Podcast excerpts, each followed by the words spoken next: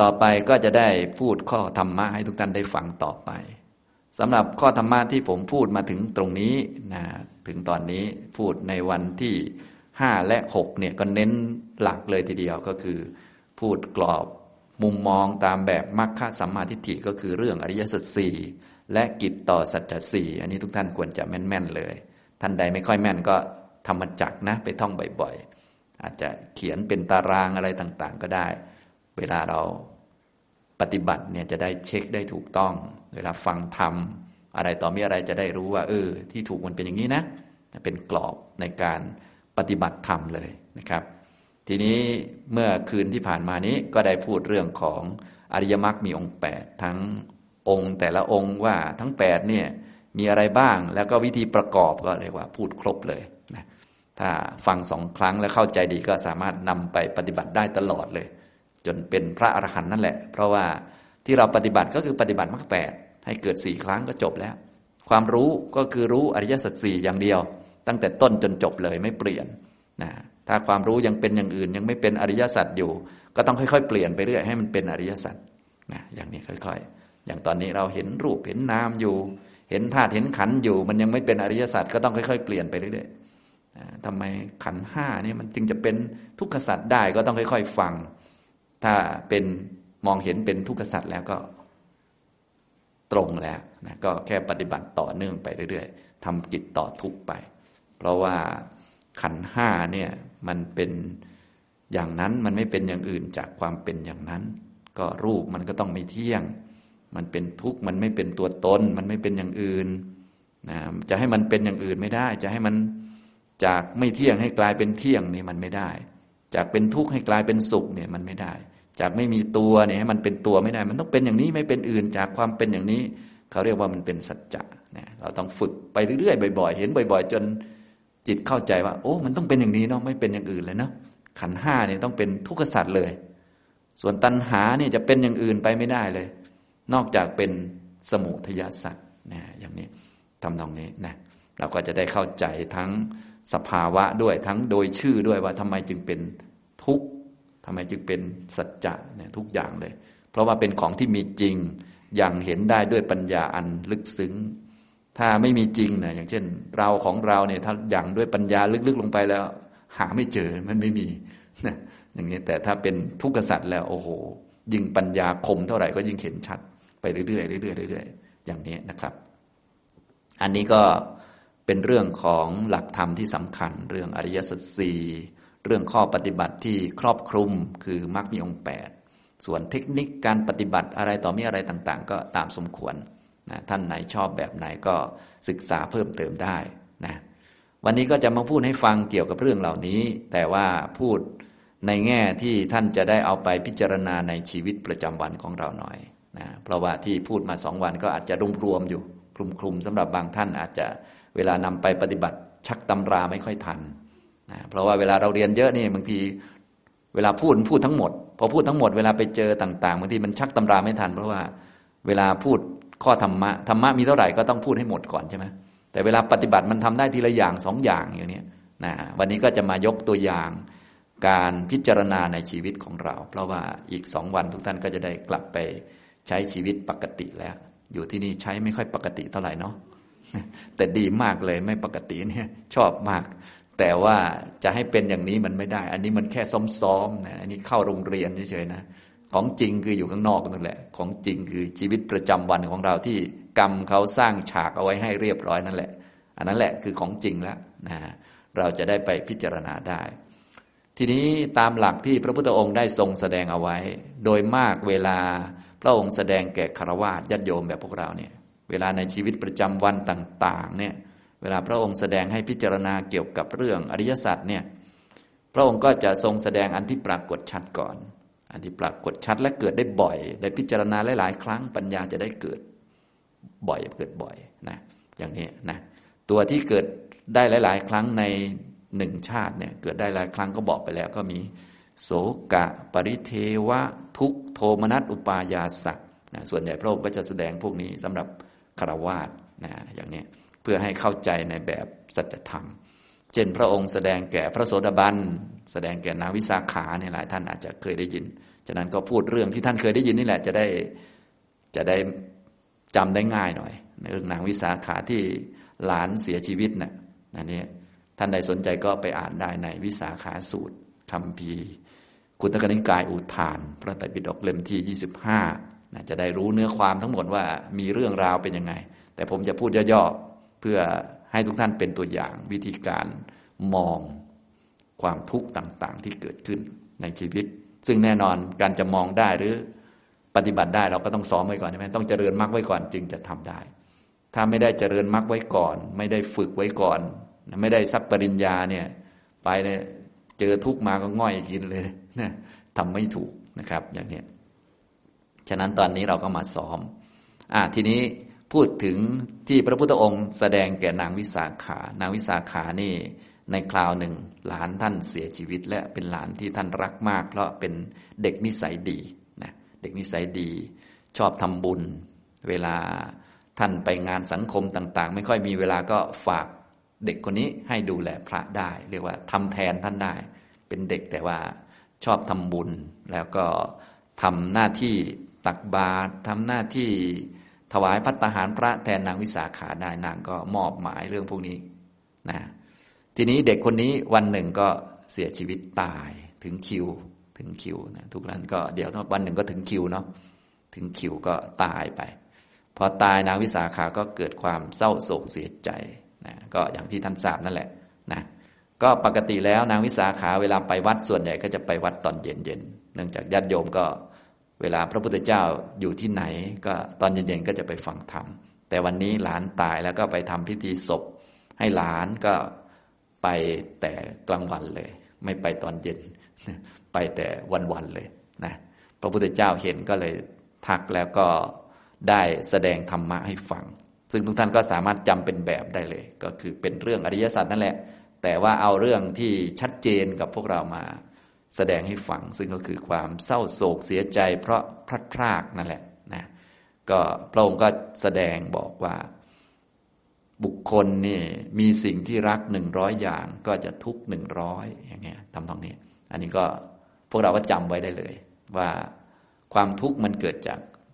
สิ่งที่รักหรือความรักนั่นเองนะซึ่งนางวิสาขาท่านเป็นโสดาบันท่านก็ฟังก็เข้าใจชัดอยู่แล้วนะความทุกข์เนี่ยมันเป็นสัจธรรมข้อที่หนึ่งนะก็คือทุกขสัจนะอย่างนี้นะและทุกนี้จะเกิดจากอย่างอื่นไม่ได้นะทุกนี้นะมันเป็นของทิ่มแทงเสียดแทง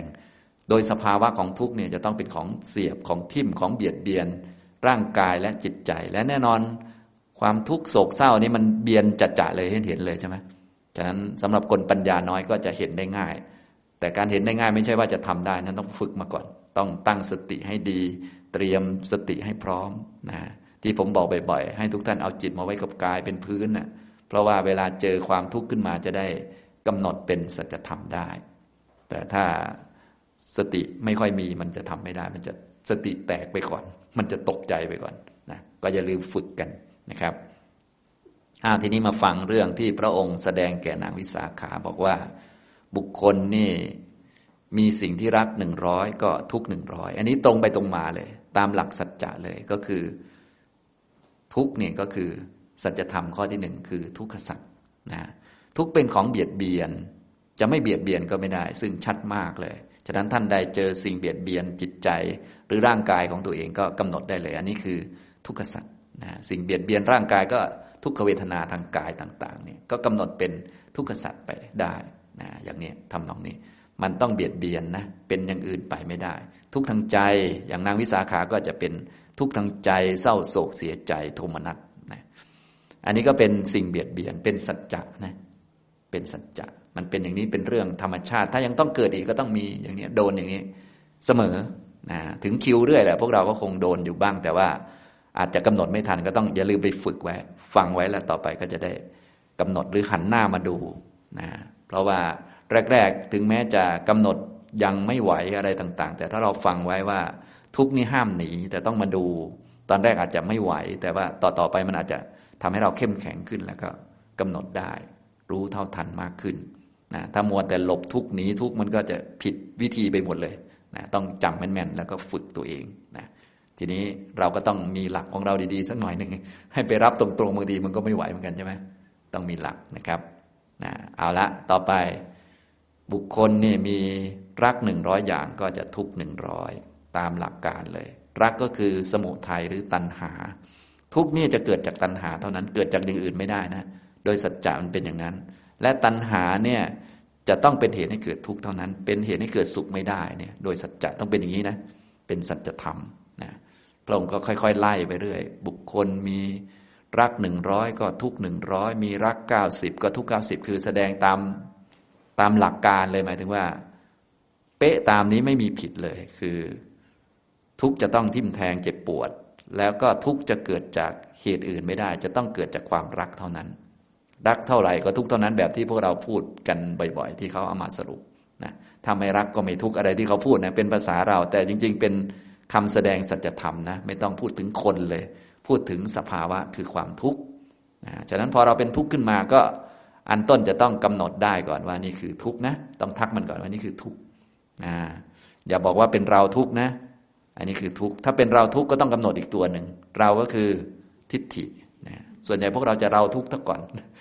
เราทุกข์แล้วเราแบกทุกข์อยู่โอ้มีเราทุกข์ทำไมคนอื่นไม่ทุกข์เราทุกข์อยู่คนเดียวอ้าวกลายเป็นขั้นไปอีกนะอันนี้ก็ง่อยง่อยแล้วตรงนี้นะอันนี้ต้องหาวิธีช่วยตัวเองแล้วนึกถึงพระไว้อะไรไว้ก็ว่ากันไปนะ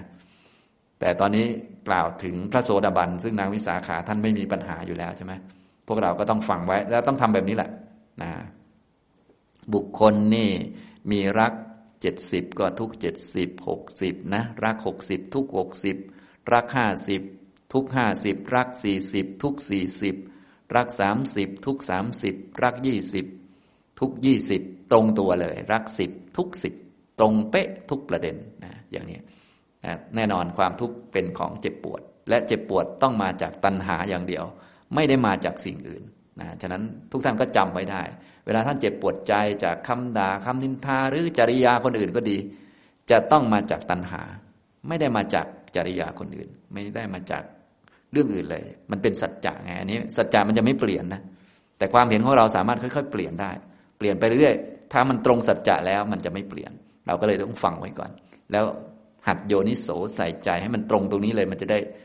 ไปที่เป้าตรงนี้เลยมันจะได้ไม่ต้องเปลี่ยนอีกไงเพราะว่าถ้าเราไปมองแง่อื่นมองแง่ดีแง่นั่นแง่นี่เดี๋ยวก็ต้องค่อยๆเปลี่ยนไปเรื่อยมันก็เสียเวลาดีไม่ดีเข้าใจผิดไปอีกนะอันนี้ตรงไปตรงมาเลยรักเก้าก็ทุกเก้ารักแปดทุกแปดรักเจ็ดทุกเจ็ดรักห้าทุกห้ารักสี่ก็ทุกสี่รักสามก็ทุกสามรักสองก็ทุกสองรักหนึ่งก็ทุกหนึ่งไม่รักเลยนะก็ไม่ต้องเป็นทุกข์เลยตรงไปตรงมาซึ่งไม่รักเลยภาวะปราศจากเงื่อนไขก็คือนิพพานก็ไม่มีทุกข์เลยตรงไปตรงมาเลยนะอย่างนี้ทำนองนี้และแน่นอนนางวิสาขาท่านก็เข้าใจอยู่แล้วเพราะท่านเป็นโสดาบันท่านก็ชัดเจนว่าอย่างนี้นะพวกเราก็ฟังไว้เนี่ยการเจริญมรรคมาก็เพื่อจะได้รู้จักทุกข์นะรู้จักทุกข์ในชีวิตของเราในที่นี้ถ้าเป็นเรื่องนางวิสาขาก็คือการพลัดพรากนั่นเองมันเจ็บปวดเหมือนกันเนาะเราก็คงจะได้พลัดพรากจากอันนั้นอันนี้ตามสมควรไปตามถึงคิวนะอันนี้นางวิสาขาพลัดพรากจากหลานนะพวกเราก็อาจจะบางคนก็หมาน้อยก็เศร้ากันแล้วนะบางทีลำบากพระอีกนะเอาศพหมาน้อยไปให้พระสวดให้อีกลำบากกัน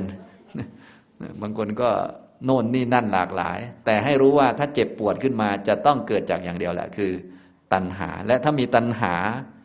จะไม่เจ็บปวดนี่ไม่ได้นะเพียงแต่จะเจ็บปวดเมื่อไหร่อีกเรื่องหนึ่งนางวิสาขาเพิ่งมาเจ็บปวดตอนหลานตายแต่ตอนรักเนี่ยคงจะตั้งแต่หลานเกิดแล้วอาจจะใช้เวลาหลายปีกว่าจะเจ็บปวดนะฉะนั้นถ้าท่านรักอันใดอันหนึ่งอยู่มันคือจะต้องเจ็บปวดนะเป็นอย่างอื่นไม่ได้นะมันเป็นธรรมชาติมันยกเว้นแต่เราจะรู้จักแล้วก็เจริญมรรคตัดเป็นขั้นเป็นขั้นไปได้ถ้าไม่เจริญมรรคเนี่ยไม่ว่าจะรักอะไรเนี่ยจุดจบของมันหรือว่าความสมบูรณ์แบบหรือเป็นฝีค่อยๆสักวันหนึ่งฝีแตกออกจะออกเละไปเลยอย่างนั้นแหละรอวันฝีแตกเท่านั้นแหละเหมือนนางวิสาขาก็คงจะรักเด็กคนนี้ก็อาจจะสมมุติว่าเด็กคนนี้เขาตายตอนอายุสักเจ็ดขวบอย่างเงี้ยก็รักนานเหมือนกันเนาะกว่าจะได้เจ็บปวดอย่างนี้นะอย่างนี้ทำนองนี้นะครับมันเป็นอย่างนี้นะมันเป็นอย่างอื่นไม่ได้นะเป็นสัจธรรมนั่นเองเป็นสภาวะไม่มีคนนะทุกมีนะ ทุกโศกะปริเทวะเศร้าโศกเสียใจคร่ำครวญทุกเนี่ยมีและทุกนี้เกิดจากความรักเท่านั้นคือตัณหาเป็นอย่างอื่นไม่ได้ความรักทำให้เกิดทุกข์เท่านั้นเป็นอย่างอื่นไม่ได้อย่างนี้นะครับก็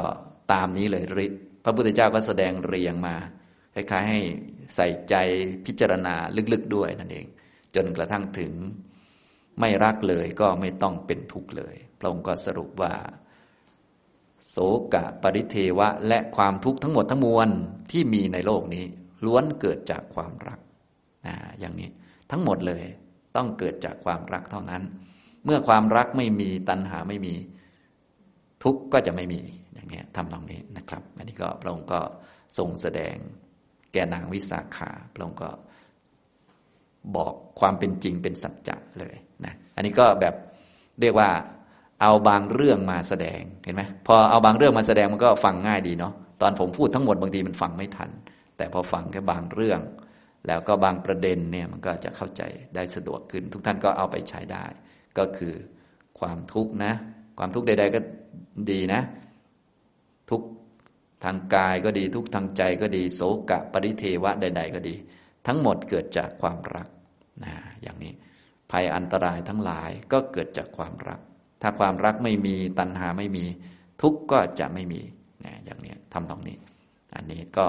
เป็นหลักนะครับนะก็อย่าลืมกำหนดนะกำหนดทุกข์ทุกข์มีแต่คนไม่มีนะต้องบอกบ่อยๆนะส่วนใหญ่มันจะอยู่นานเพราะว่าทุกข์แล้วเราทุกข์ด้วยนี่เลยอยู่นานฉะนั้นทุกข์เนี่ยที่มันอยู่นานมันอยู่กับอุปทานนะมันอยู่กับความยึดยึดว่าทุกข์เป็นเราทุกข์เป็นของเรามันอยู่นานแต่ถ้าทุกข์เป็นทุกข์มันก็จะอยู่ตามเงื่อนไขตามเหตุของมันแหละมันเกิดแล้วมันก็จะหมดไปเราสามารถเอามากำหนดรู้ได้เอามาเรียนรู้ศึกษาได้นะครับอันนี้ในธรรมบทต่างๆเนี่ยก็จะมีเรื่องทำนองนี้เยอะก็จะเป็นเรื่องเหมือนจะง่ายๆพิจารณาได้ง่ายแต่ว่าทำทำใจยากเหมือนกันนะพระพุทธเจ้าก็จะแสดงอย่างคาถาต่างๆนะเปมัตโตชายติโสโกความโศกย่อมเกิดจากความรักพวกนี้ความโศกย่อมเกิดจากตัณหาความโศกย่อมเกิดจากความเพลินอย่างนี้ทำนองนี้ภัยย่อมเกิดจากความรักถ้าหากคนพ้นจากความรักได้แล้วนะความโศกก็จะไม่มีภัยอันตรายจะมีแต่ที่ไหนนะอย่างนี้ภัยอันตรายต่างๆความหวาดกลัววิตกกังวลเนี่ยก็เกิดจากความรักเช่นกันนะใครยังกลัววิตกกังวลอยู่ก็ชี้บอกได้เลยอันนี้คือทุกขสัจทุกขสัจอันนี้เกิดจากตัณหาเหมือนกันนะเกิดจากความรักเหมือนกันนะส่วนใหญ่พวกเราก็รักตัวเองเนาะรักตัวเองก็กังวลว่าผีจะมาหักคอตัวเองไอ้คอเนี่ยรักมันเหลือเกินเนาะคอจริงๆก็ธาตุสี่เนาะตัวเองมีไหมเนี่ยก็ไม่มีเก่งเหลือเกินนะเวลาเวลาให้ตอบให้ตอบได้หมดแต่พอเกิดเหตุการณ์เกิดทุกข์ขึ้นมากำหนดไม่ออกเลยอย่าลืมกำหนดให้เป็นนะถ้ากำหนดยังไม่ออกต้องตั้งสติมาอยู่กับตัวกันนึกถึงพระพุทธพระธรรมพระสงฆ์ก่อนให้ใจมั่นคงก่อนแล้วก็กำหนด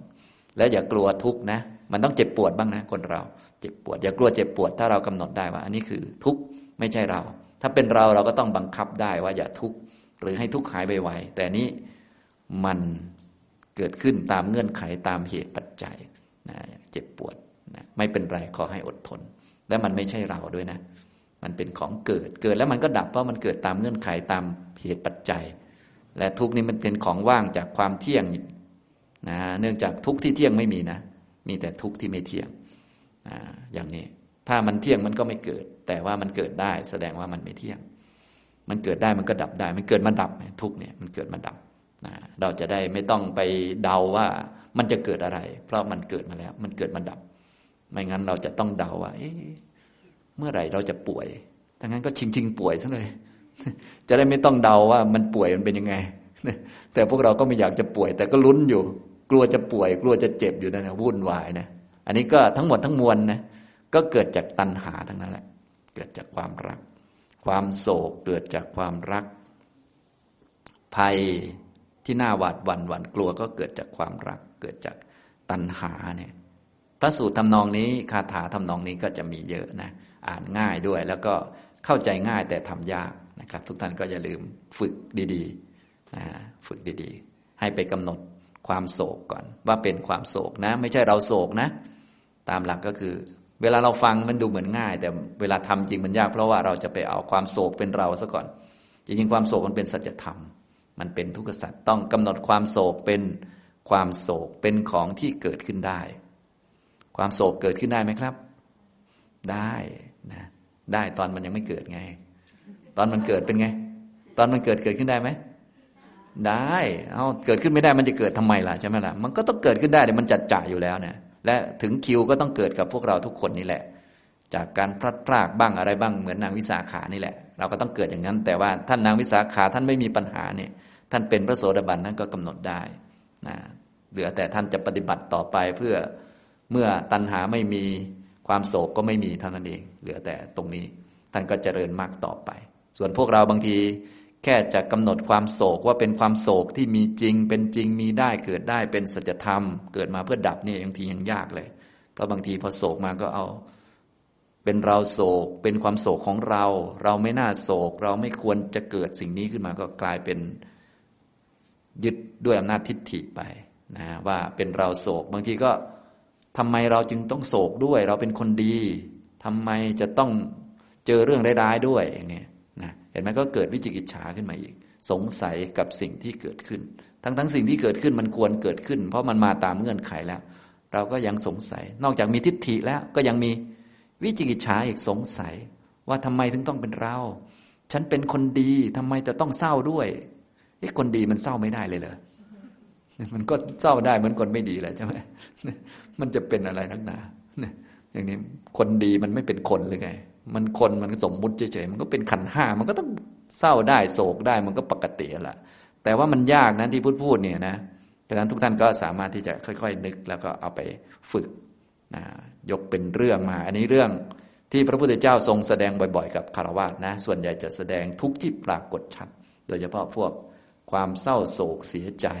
ที่เกิดจากความพลัดพรากหรือเสื่อมสิ่งต่างๆอันนี้ยกนางวิสาขามาเป็นตัวอย่างซึ่งทุกท่านก็ได้ยินชื่อท่านบ่อยๆแล้วบางทีเรื่องนี้ก็มีการยกบ่อยๆใช่ไหมเราก็จะได้คุ้นเลยอีกเรื่องหนึ่งอีกเรื่องหนึ่งเรื่องนักกุลบิดานะนักกุลบิดานี่ก็ท่านก็เป็นอุบาสกท้ายที่สุดท่านก็จะเป็นพระโสดาบันนี่แหละแต่ว่าตอนแรกยังไม่เป็นโสดาบันยังเป็นปุถุชนแบบพวกเราแต่ท่านเป็นคนแก่และเป็นคนมีโรคประจำตัวนะ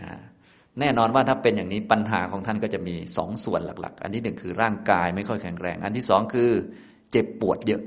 นะเพราะมันป่วยประจำใช่ไหมร่างกายเจ็บป่วยประจำเลยนะมีวิธีปฏิบัติยังไงจึงจะเป็นพระโสดาบันอันนี้ท่านก็ไปเฝ้าพระพุทธเจ้าแล้วก็ไปขอฟังธรรมรายงานตัวบอกว่าข้าพระองค์นี้เป็นคนแก่ล่วงการผ่านวัยมาเยอะแล้วร่างกายก็เจ็บป่วยมีโรคตลอดเลยไม่แข็งแรงขอพระองค์ได้เลือกเทศนาที่เหมาะสมให้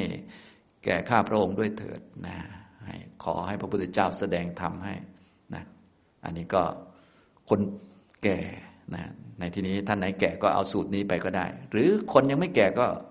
ก็มีปัญหาอยู่เรื่องร่างกายใช่ไหมรักร่างกายของตัวเองนะห่วงกังวลแล้วก็ไม่ใช่แก่ธรรมดาแก่แล้วเป็นโรคประจำตัวด้วยก็คงโรคประจำตัวก็คือคงเจ็บปวดบ่อยอะไรบ่อยนะท่านไหนที่มีปัญหาเรื่องความเจ็บความอะไรต่างๆอันนี้นะก็ท่านก็ไปเฝ้าพระพุทธเจ้า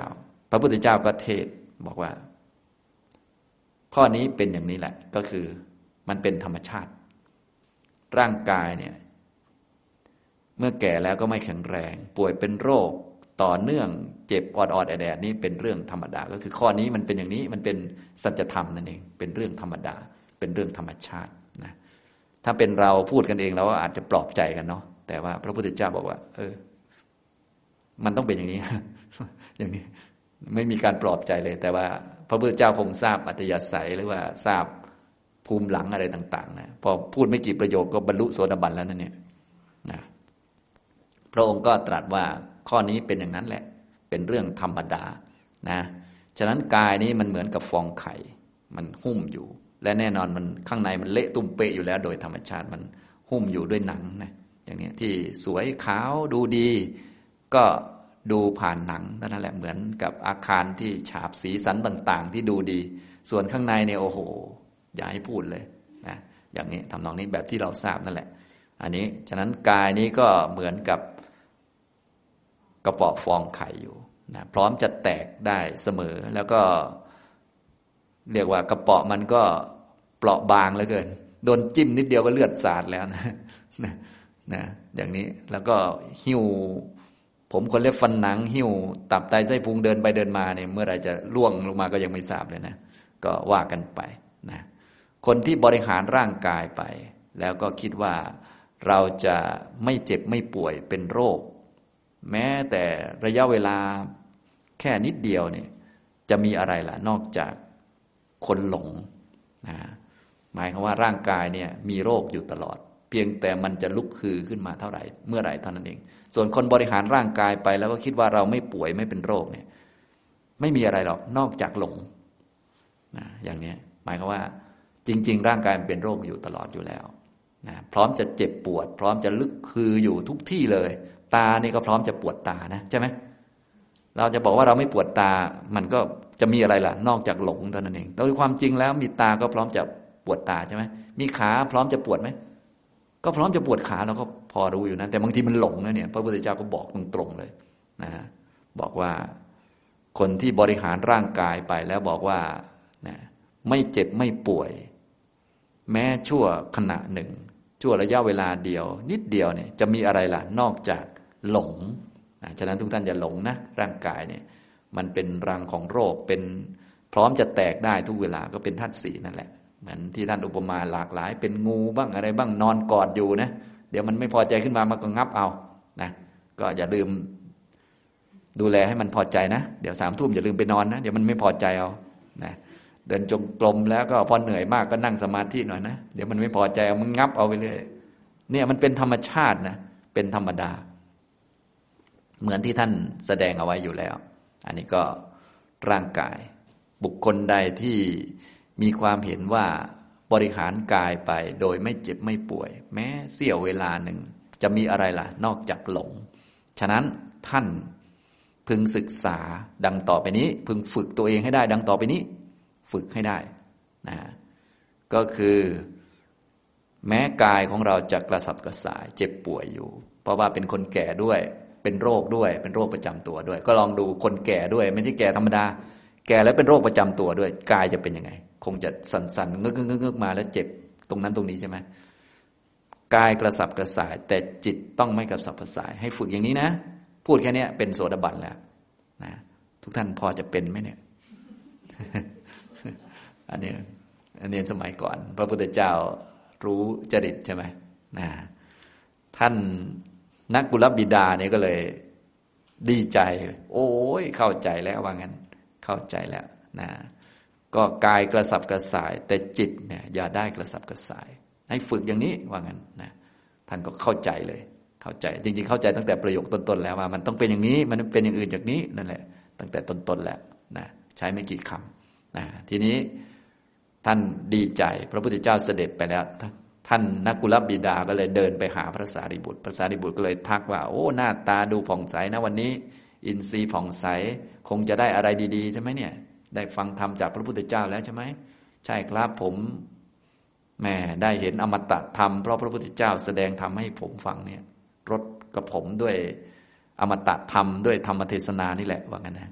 นะอย่างนี้แล้วพระสารีบุตรก็เลยบอกว่าแล้วพระพุทธเจ้าเทศว่าไงล่ะ